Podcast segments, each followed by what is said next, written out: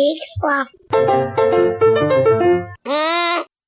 Look at Michelle. She is a great girl, right? Yes. An amazing woman. But she has a problem hanging on to relationships and doesn't really know what she's doing wrong, which is like a lot of our readers. Uh-huh. So, I was thinking that I could start by dating a guy and then drive him away, but only using the classic mistakes most women, like Michelle, make all the time. I'll keep a diary of it, and it will be sort of a dating how-to in reverse.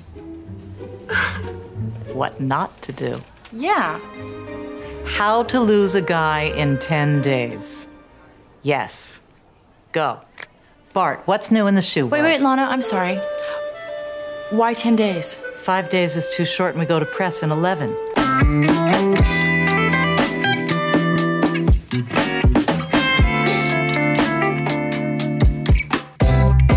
Hey everybody, I'm Joel Murphy. And I'm Andy McIntyre. And this is Silver Linings Playback, the podcast where we watch maligned movies and we find their silver lining.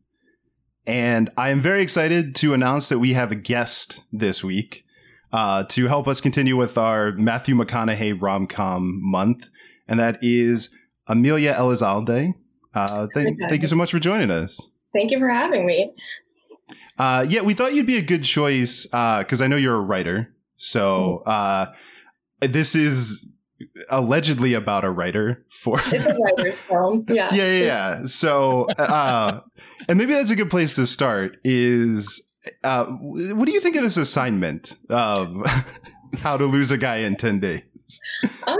I think it's fun. I think I would do well at it. I don't know how realistic it is, but as assignments go.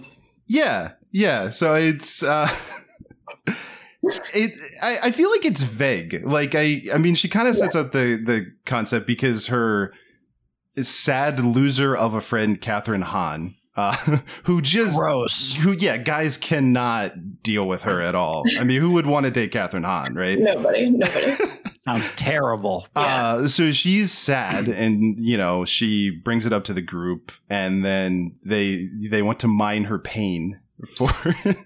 Yeah, I like that this office just has no boundaries whatsoever. Yeah, no, they're just totally cool, you know, like the vaguest of like platitudes and then just right into, so who's going to mine her pain?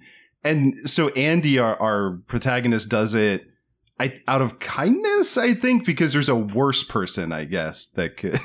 Yeah, it's nice, I guess. I don't know.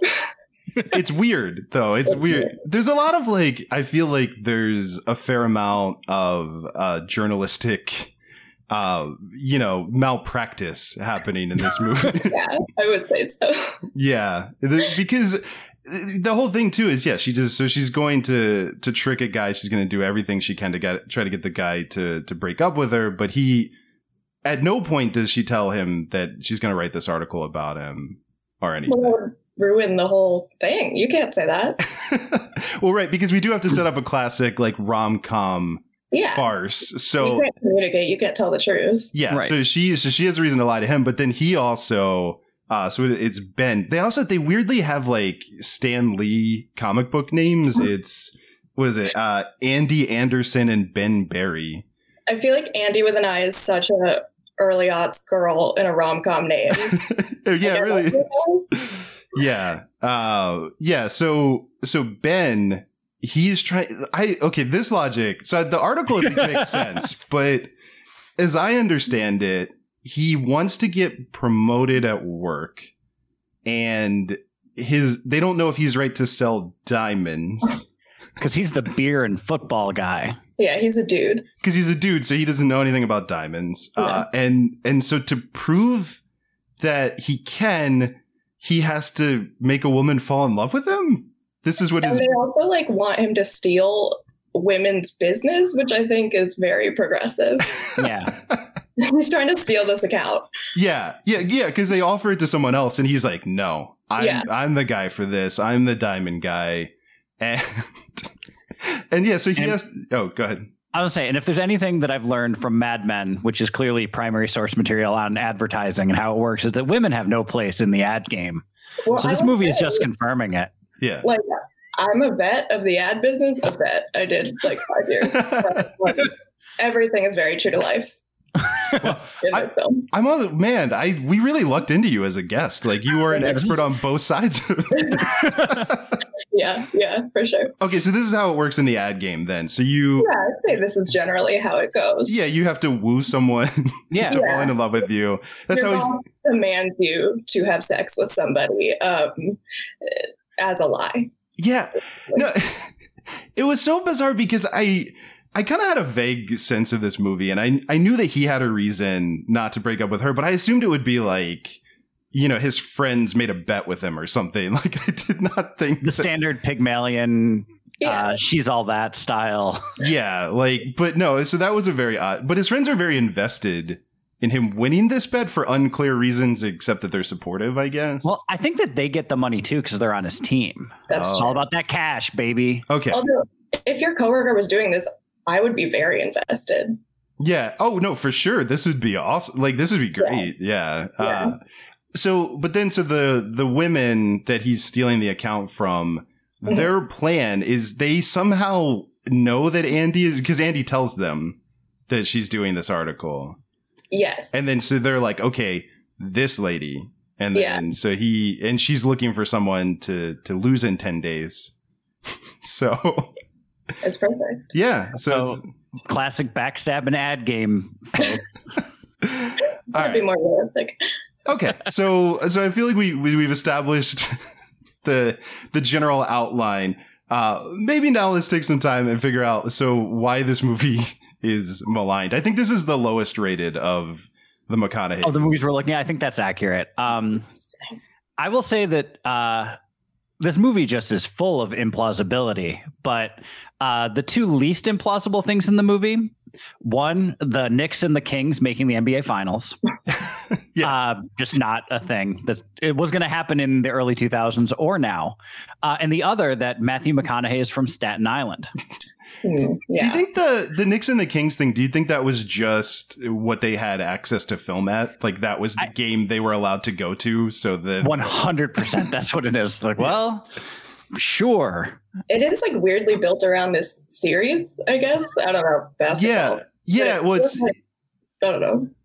Yeah, well, it seems the centerpiece is game one of the NBA Finals, and then game 7 is the big reconciliation at the end. It's a basketball movie. Yeah. 100%, yeah. I guess they were trying to hit all the quadrants, you know. They wanted to make sure this appealed to both women and men, and, you know, so they got to make sure. But there's a lot of weird stuff with the basketball games because, in a twist, Andy is a basketball fan, but she has to pretend not to be because she's trying to lose him. Yeah. You know. It's hot to be into sports. So she has to. Yeah.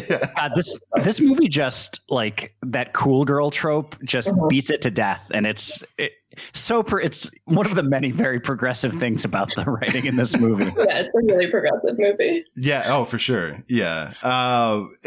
So then she's into basketball, but she has to pretend not to be. And she's trying to. So their first date is to go to a basketball game. And they hit it off and they have a great time. Yeah. Yeah, well, so that was one of my problems, and maybe this is a place that we can talk about, is like, it never really made it clear what her tactics were. She sets it up very clearly. I'm going to do all this stuff that women do that's wrong, but then it's just sort of random from, like, scene to scene what that means. Joel, are you saying that you didn't think she was doing anything weird? I'm just saying, I didn't see any problems. Like, she's thirsty, you get her a drink, like, you know. I mean, I've lived in LA for a while, so all the, like, vegan food, all of that. He's down, he's jaded. Yeah.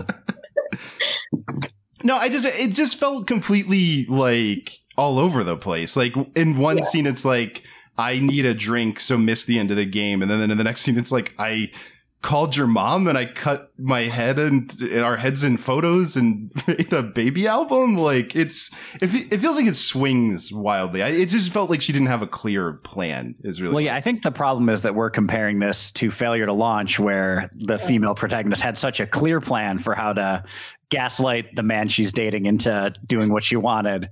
That this one just seems haphazard and lazy. Yeah, so that was, Amelia, you missed Failure to Launch. We did. Oh, man. Shit. Yeah, that's about all you can say about that. Yeah. No, she does, like, she stops behaving like a person and goes from, like, 0 to 1,000,000. And it just, like, there's no, like, build. It just immediately just full on. Well, she does say she's going to flip the switch, and she flips the switch. Oh, yeah. That's true. So she does deliver on that promise. That's a fair point. I don't know. Maybe I'm jaded because I was like, he's going to kill her. Like, well, that does feel weird that never comes up as like, because she doesn't know him. He's a stranger in a bar. Like the fact that it's a women's magazine that like no one is entertaining the idea that, she might be in danger if she's to like... Yeah, it's a little. I mean, I guess it doesn't play well to like the rom-com. No, it's not really romantic. Yeah, well, it's also the fact that she clearly hates her job and like utterly despises what she does. She wants to write about Tajikistan, which felt racist. Yes, right? Yeah, that feels like someone trying to name a real country and failing. They did, but yeah, Tajikistan is a real country. Oh, is it? Yeah. Oh, no. Yeah, it's it is indeed a real country in Central Asia. Cool. I was testing you guys. We passed. Yes. Yeah. So also, did it seem weird to you guys that she had to fly to DC at the end? That there are no jobs in New York doing real news, apparently. I don't know. Not one. It needed a big chase scene. You're right. So she had to go to the airport.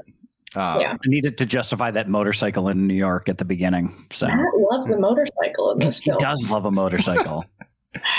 By the way, maybe since we were talking about her tactics, it's a good time to mention too. I did read there was a lot of improv on the set of this film. a lot of stuff that Kate Hudson was doing was made up in the moment. Like she was a talented lady. Yeah.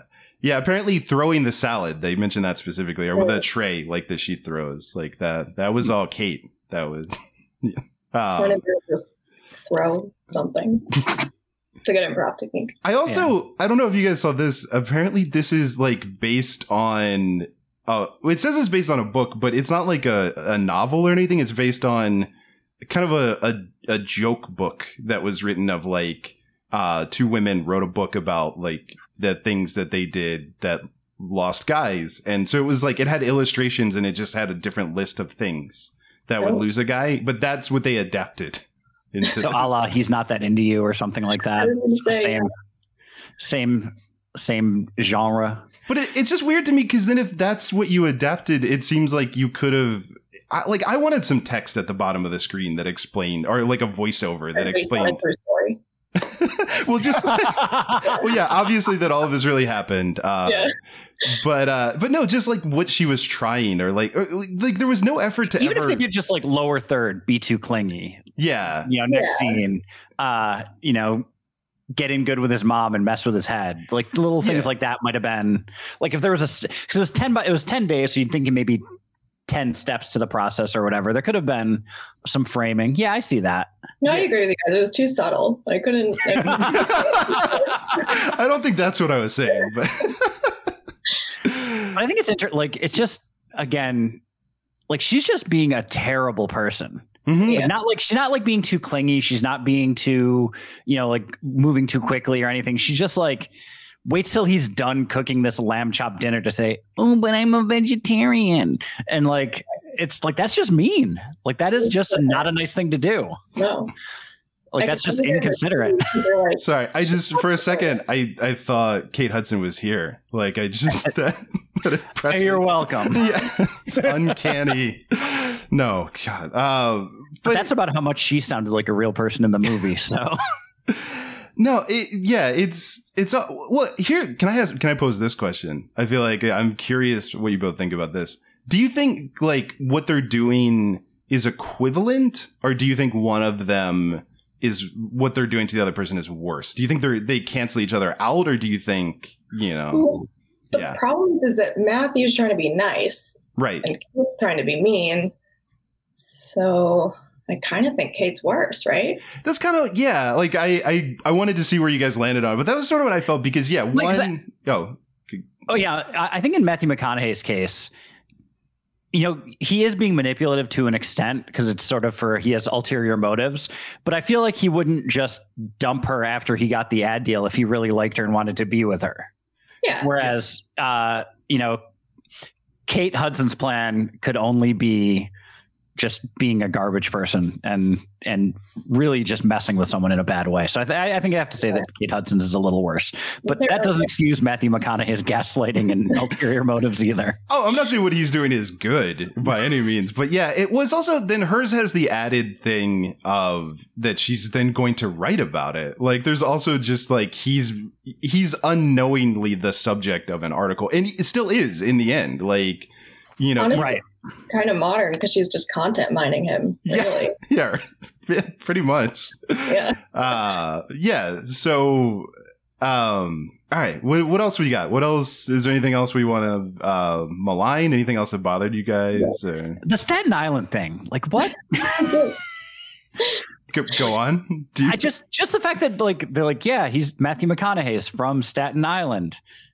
He seems like a Staten Island guy. That checked out. Staten Island is not off the coast of Texas, believe it or not. It is actually sort of right nestled in the Verrazano Narrows in New York City in the East River. So, you know, it's kind of right there. But I guess they just wanted to shoot on Staten Island real bad. And they decided to shoehorn in his dad being in the Navy. That doesn't at all explain away his accent or any of his behavior. I don't know. This is written by someone who loves basketball, motorcycles, and Staten Island. And Pete Davidson? I think, yeah. Right. Yeah, it's...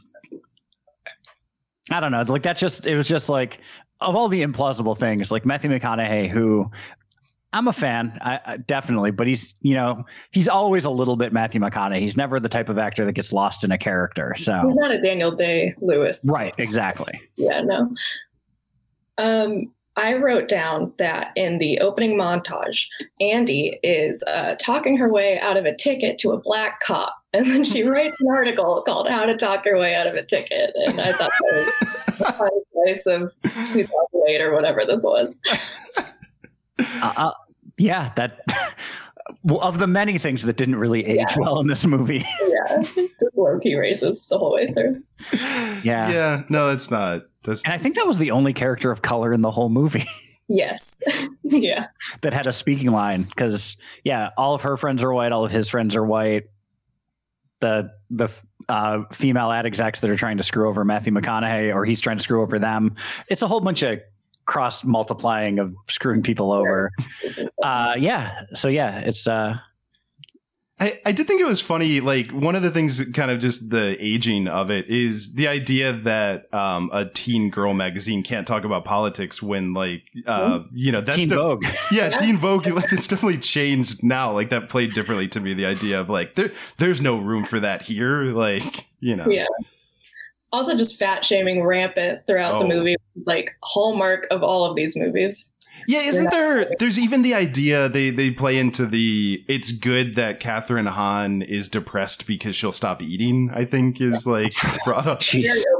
Which also... Yeah, because nobody eats their feelings. Well, also like Catherine Hahn is like, they almost have her doing a Brad Pitt thing where every scene, I think she's eating in this movie, like because she's sad. Yeah. Right. You know. Which is what's happening in Ocean's 11 as well. Is Brad Pitt is very sad that whole movie. Yeah, he's just stress eating the whole movie. Yeah, he hates heists, so you know he's just trying to impress George Clooney. But he's only good. It's the only thing he knows, so he has to do it, and it's just a vicious cycle. But they're not showing the stress crunches afterwards that he does to keep up those abs. All right. Anything else like? I mean, all of it? I don't know. Yeah. I mean, it's... Yeah, I mean, but like, yeah, so in general, this is just play... Like, it's a pretty standard, I think as you teed up, Amelia, like, it's kind of standard, like, rom-com stakes, but then on top of that, like, it's playing into all of the worst cliches, I think, of the genre. Yeah, and it's just... what's weird, too, I think, you know, because... So we did... What was the other? Fool's Gold. And you know, they actually have really good chemistry, her and Matthew McConaughey. Like, and they're really good on screen, and they're great together in that movie. But I think the constraints of this movie sort of force them, because she has to be terrible in every scene. Yeah. That we don't get to see much of them, like why we should want them to be together, except for the one scene where they go to Staten Island and the first 2/3 of the basketball game, or the first 95% of the basketball game, and then the scene on Staten Island where they are basically just being Kate Hudson and Matthew McConaughey interacting with one another. And I think the bulk of it is that they're both like blonde and sneaky, and that's it. If that's not a match made in heaven, I don't know what is. The two scariest things you could be. Yeah, it's just very duplicitous and blonde. Yeah. Well, he comes by his family too, because his whole family like cons him in that card game. They conspire for her to win. You know, which also they're just all cheating. Well, it raises the question though too, because I think they set up that he always wins, but like, couldn't you guys have just done that to him at any time? They need to show that he's from a long line of liars and cheats. Yes, no, for sure. But yeah, so for her, it's like I got the sense she did not care about him at all until that scene, like that she hadn't really because she didn't seem very conflicted until then. No. Yeah, she seemed to like him. She liked him at the basketball game. She's like, oh, he'll be a perfect mark because he is just every dude. Go ahead. Oh, sorry. He gets like punched at one point. He gets knocked out when they go to a movie. She like starts a fight for him. And then she's like, oh, he's so cute when he was on the floor. So I think she likes how gullible he is, or appears to be. I guess, which I did write that down because that was Sleepless in Seattle that they were seeing, you know, and a movie we won't talk about on this podcast. No. All right. Anything else? Well, I think the other thing we touch on a little bit, just the internal logic of the movie, is they establish Matthew McConaughey as having a fairly high BS detector. Mm-hmm. And in that he's good at the game bullshit, like they literally establish it, but at no point has any questions about Kate Hudson's intentions, behavior, or anything. No, it doesn't call her out about acting differently. Doesn't, you know, like try to have any sort of reconciliation or say, hey, what you did wasn't cool, or, you know, behave like a human behaves at all. I think he just thinks that that's how women are. So I don't think he's like super shocked. See, I forgot about the internalized sexism of the movie. Yeah, that's on me. That's my mistake. Yeah, come on, Andy. I feel like the movies are getting a little blurred, but is it this one that it's like, is this where it's established that he never has brought anyone home before? Am I remembering that correctly? Or? Yes, that's right. He has never brought a girl back to meet his folks. That's right. He's kind of old. Like, that's sad, I feel like. It's kind of weird. Yeah, it's a red flag.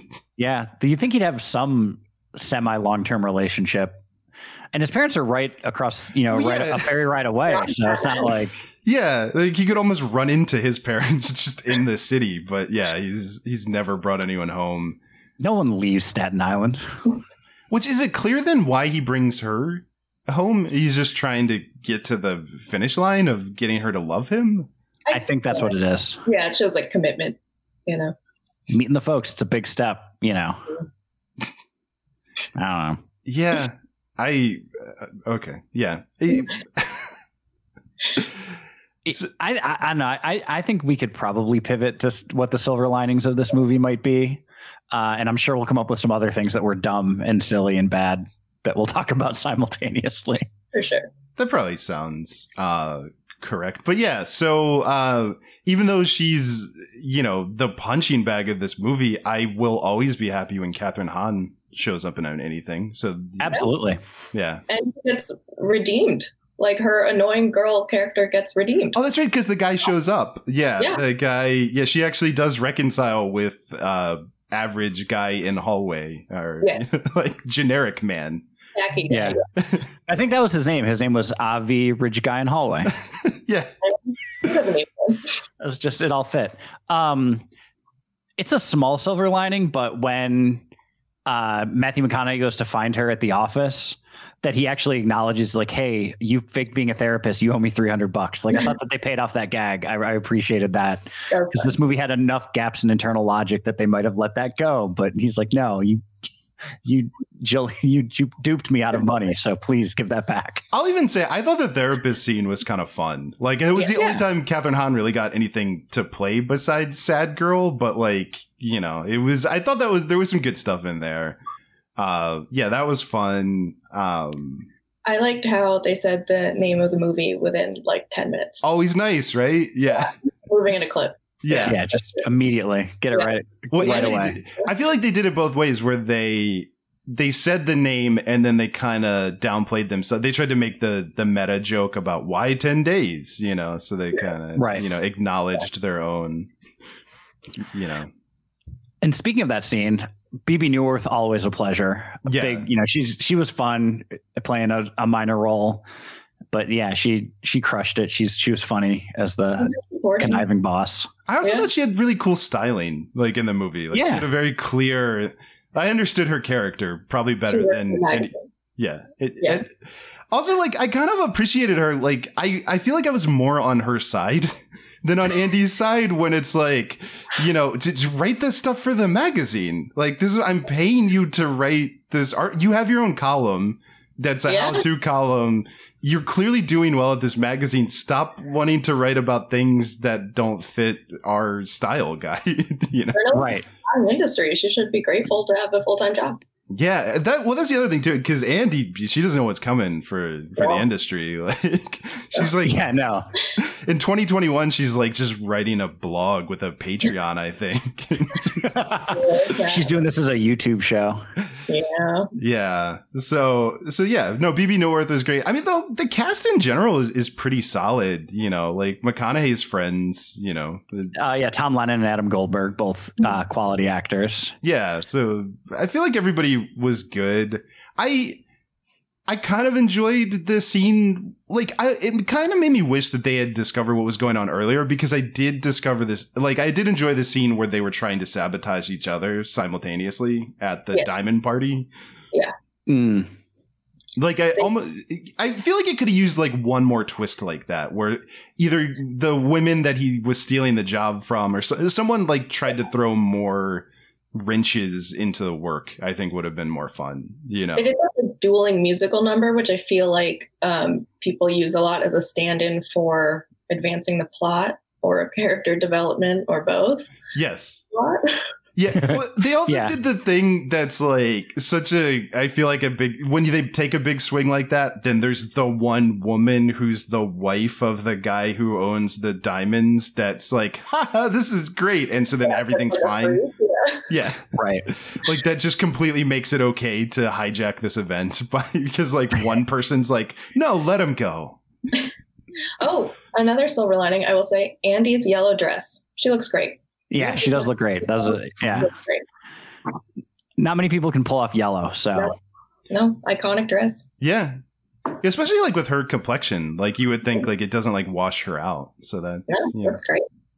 So probably props to the lighting designer as well for making sure it looked good. Yes. So quality lighting, I guess. Well, that's, you know, that's important. I mean, even though like the scenes when they're working with counter purposes, Matthew McConaughey and Kate Hudson do have really good chemistry when they're allowed to have really good chemistry. Like, that's, you know, the scenes where they're allowed to are a lot of fun and believable. Yeah, so that's kind of cheerleader energy that works. Yeah. No, I wish they had found more room, because that was the thing, is I just had this feeling that they like, it was almost like they got to the scene where they played cards in Staten Island. And they're like, we should give a reason why they should be together. Yeah. It came late too. Yeah. Right. Like, It felt like it, because I don't know if I just wanted her to struggle more, like both of them maybe to question what they were doing earlier, but they were both pretty committed to using each other until like the end of Act 2, beginning of Act 3, like right at that edge of like, yeah, just under the wire of like, oh yeah, they should care about each other. If people want to be satisfied at all with the ending, we need to show that they maybe fit together a little bit. Well, that's the other thing is like a flaw in the logic. Like she started being terrible immediately. So there's no reason that Matthew McConaughey couldn't have just started over. Yes. But did he have to, you mean find a different person to. Right. Like there's nothing that said he had to convince that woman to love him. I thought just he did have to. A woman. I thought like that they. That he was like, oh, I got this. It's in the bag. Yeah. Yeah, I guess he did make the promise to the, you know, those evil career-minded women. Yes. That were the villains of this movie. Oh, of course. Yeah. Yeah, the women who work at an unstable like advertising agency where their boss can be like, you can lose lucrative accounts on your boss's whims of like, hey, we're all. Does he have a drinking problem? Maybe the boss has a drinking problem. I feel like that would explain. He just gets drunk and like gives away your account. He's clearly a megalomaniac with just like. Dance, puppets, dance. Do your little thing for my job. This movie's about poor office work-life boundaries, I think. Yeah. Well, this movie's about offices that need HR departments, I think. Yeah. Like nobody's being treated. Like, naked in front of his colleagues. He like strips his shirt off. Yeah. That's true. Yeah. But that's contractual. I think McConaughey has to pop his shirt off in every movie or he won't sign on. You might be right. Yeah. Yeah. Or like he's tried to not take his shirt off and the producers are like, no, your tarp's off, bud. Let's go. And has to take it off or else he has like a reaction. Yeah, I feel like McConaughey has a timer. Like that there's probably, you know, like if he's on set all day wearing button-up shirts, it just, you know, he's got to pop it off and grab some bongos before, you know. Yeah, and you better get those shots in where he has the button-up on or that day's lost if you don't get the shot you need. He looks unnatural in like business wear. It looks wrong on him, I will say. Yeah. Well, it's just, yeah. I mean, McConaughey having this job feels weird. Like I get the people part of it, but he doesn't seem like he has the focus to do this, like to do the actual. Yeah. Maybe Tom Lennon and Adam Goldberg do the actual job and he just meets the clients and drinks with them. But yeah, he just does the initial pitch and then plays bongos with his shirt off while the other guys are doing the hard work, writing the copy. Remembering the good old days. That was my job. Yeah, that was you. You were the McConaughey of your. Yeah. Yeah. Yeah, the McConaughey of my life. Yeah. Another silver lining. There was a "Kiss Me" by Sixpence None the Richer music cue, which is, I also think, legally required in all of these movies. That's probably true. Yeah. Yeah. What was? Can you remind me of the scene? I'm trying to remember when they needle dropped it. It's when they kiss. Oh, just like when they at the very end. Is that the credits rolling or? I think it's like the big climax on the bridge. Maybe I don't remember exactly. I just remember being like, oh, it's this song, you know. But that makes sense. Yeah. Like it's hard to have a movie released between 1994 and 2008 that doesn't have that song prominently featured at some point. Yeah, those folks must be living large off of that one song. Yeah, I mean, I think they only had two songs, so that makes sense because they did a cover of "There She Goes," right, which also is in a lot of very movies. Commonly in a lot of rom-coms. Yeah. Are they like the Monkees? Are they not a real band? Do they only exist to write music for rom-coms? Yeah, I think they're a manufactured band. Yeah. That would make sense. They live in a punk. Yeah, I feel this movie's a little early, but I feel like KT Tunstall is another artist that was like just genetically engineered to make rom-com opening montage songs. Yeah, they get executed after. Yeah, it's just all right. It's like go back in your pod, and we'll bring you out for the next one. Did McConaughey have to see her every night? That was kind of my question. Like, that wasn't established, right? Like, could he have just avoided her for? Well, that's not a great way to get someone to fall in love with you. It's true. You only got 10 days. Yeah, but I don't know. Maybe if he just like really.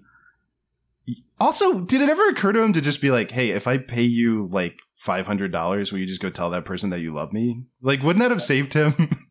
It would. I think it's an ego thing for Maddie. He really believed that. And Ben Barry, if nothing else, is a man of integrity, that he will lie to a woman to get something he wants, but not lie to the woman to lie to someone else to get what he wants. Not get the woman, not get the woman to lie to the women that he's stealing the account from, I guess is the right. Yeah.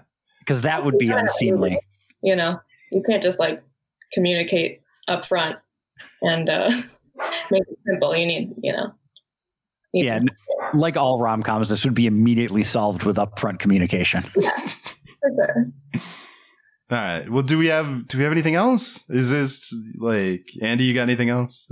This is a pretty straightforward one. I mean, you know what you're getting. I mean, you know 100% what you're getting into if you watch this movie. There's nothing that's going to be surprising. There's nothing that's going to be, oh, wow, you know.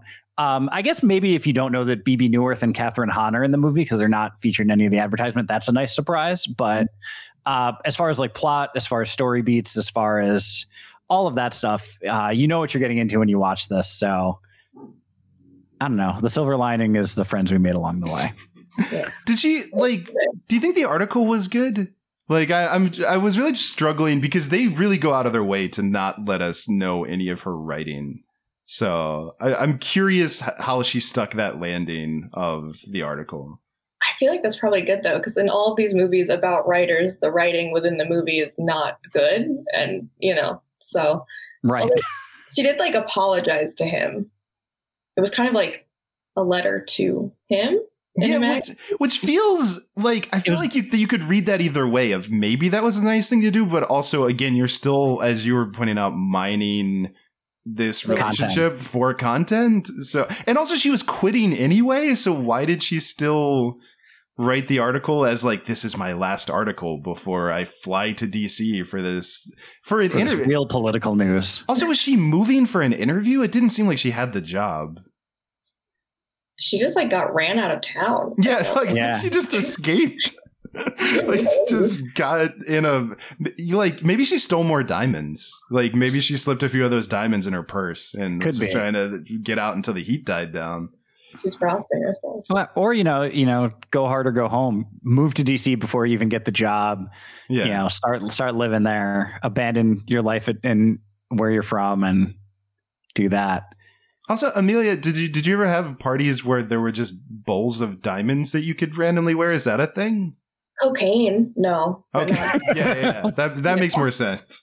I feel that was always just out of frame in this movie was people doing cocaine. It explains a lot of the decision. There was a ton of cocaine at that party at the end there. I mean, that red-haired lady, that's not a sober gal. No. I will say I remember seeing this as a young teen because I'm so young. And I remember seeing him do his ad thing and being like, oh, yeah, that looks easy. I could do that. So in a way, I kind of have him to thank. So this was, you saw this movie and you were like, I can make women fall in love with me and get accounts. Yeah. I was like, oh, you say one line and then your day's over and you get paid a bunch of money. Cool. Great. Yeah. That's all advertising is. Basically. Yeah. Yeah. All right. Well, so it got you a job. I think that's the silver lining. I think that's a huge silver lining. Got you a... It made me so much money and made me so happy. So, yeah. Well, there you go. Yeah. All right. Perfect. If that's not the ultimate silver lining, I don't know what is. So yeah, there you go. My personal happiness. Yeah. All right. Well, thank you so much for joining us. This is really great. It was really awesome. Yeah, super fun. Are there things that you would like to plug? Is there a direction you'd like to point people in? Oh. You know what? No, I guess they could follow me on Twitter. Why not? That's fun. At Amelia Elizalde. And if you can spell that, you get to find me and follow me. It's in the notes. It'll be in the notes of the show. So, yeah. But it'll be spelled wrong to trick people. Oh, what a dream. But yeah, I love how you did that so cool that you were like, I mean, I don't need you to follow me and it's whatever, but it's like I have nothing else to plug because I don't do anything, but maybe one day. Yeah. All right. I mean, if someone wants to hire you to write things, can they do that? Yeah. Yeah, they could for sure hire me. Yeah, which I will say they should do, because that's why I started following you, was because of like the Reductress stuff that you've written and everything. Yes, so, I do that. Yeah. Yeah. So yeah. So give Amelia money, I think, is really. Please give me money. Yeah, I'll work real hard. I won't do cocaine at work. Yeah, and also, I mean, cocaine's expensive, so right. So please give me money so I can afford my cocaine. Yeah, I mean, if you want to put your Cash App out there, we could probably do that. But if you want to buy feet pics, like, I don't know. I mean, now you're cutting into Andy's revenue stream. So yeah, I'm the feet pics guy on the. I can tell looking at you. I was like, that's a feet pic guy. Yeah, 100%. Yeah, I can tell you nice feet. Yeah, it's how we fund like all of this equipment, all the hosting. He's paid for all of it. So yeah, Bill, what are you doing? I had the idea. I was like, he brings the charisma. I'm the McConaughey, where I was like, what if we had a podcast? And then I made Andy fall in love with me. And then, then he started putting his feet out on the internet, and the rest is history. Yeah. I love that. I'm so happy for you. At Andy's feet. That definitely exists. I don't know what someone will find if they go there. Boy, you know they exist. Oh, man. All right. Well, I think that's it. So, yeah. All right, guys. Thanks for having me. Thanks for coming. Silver Linings Playback is a production of HoboTrashcan.com. If you enjoyed the show, please rate or review it on Apple Podcasts. Hear more great shows on the Peak Sloth Podcast Network, like this one. We Have to Ask. It's a podcast where we answer the question, are you going to eat that? What will you leave behind? Why get out of bed? Will you be our neighbor?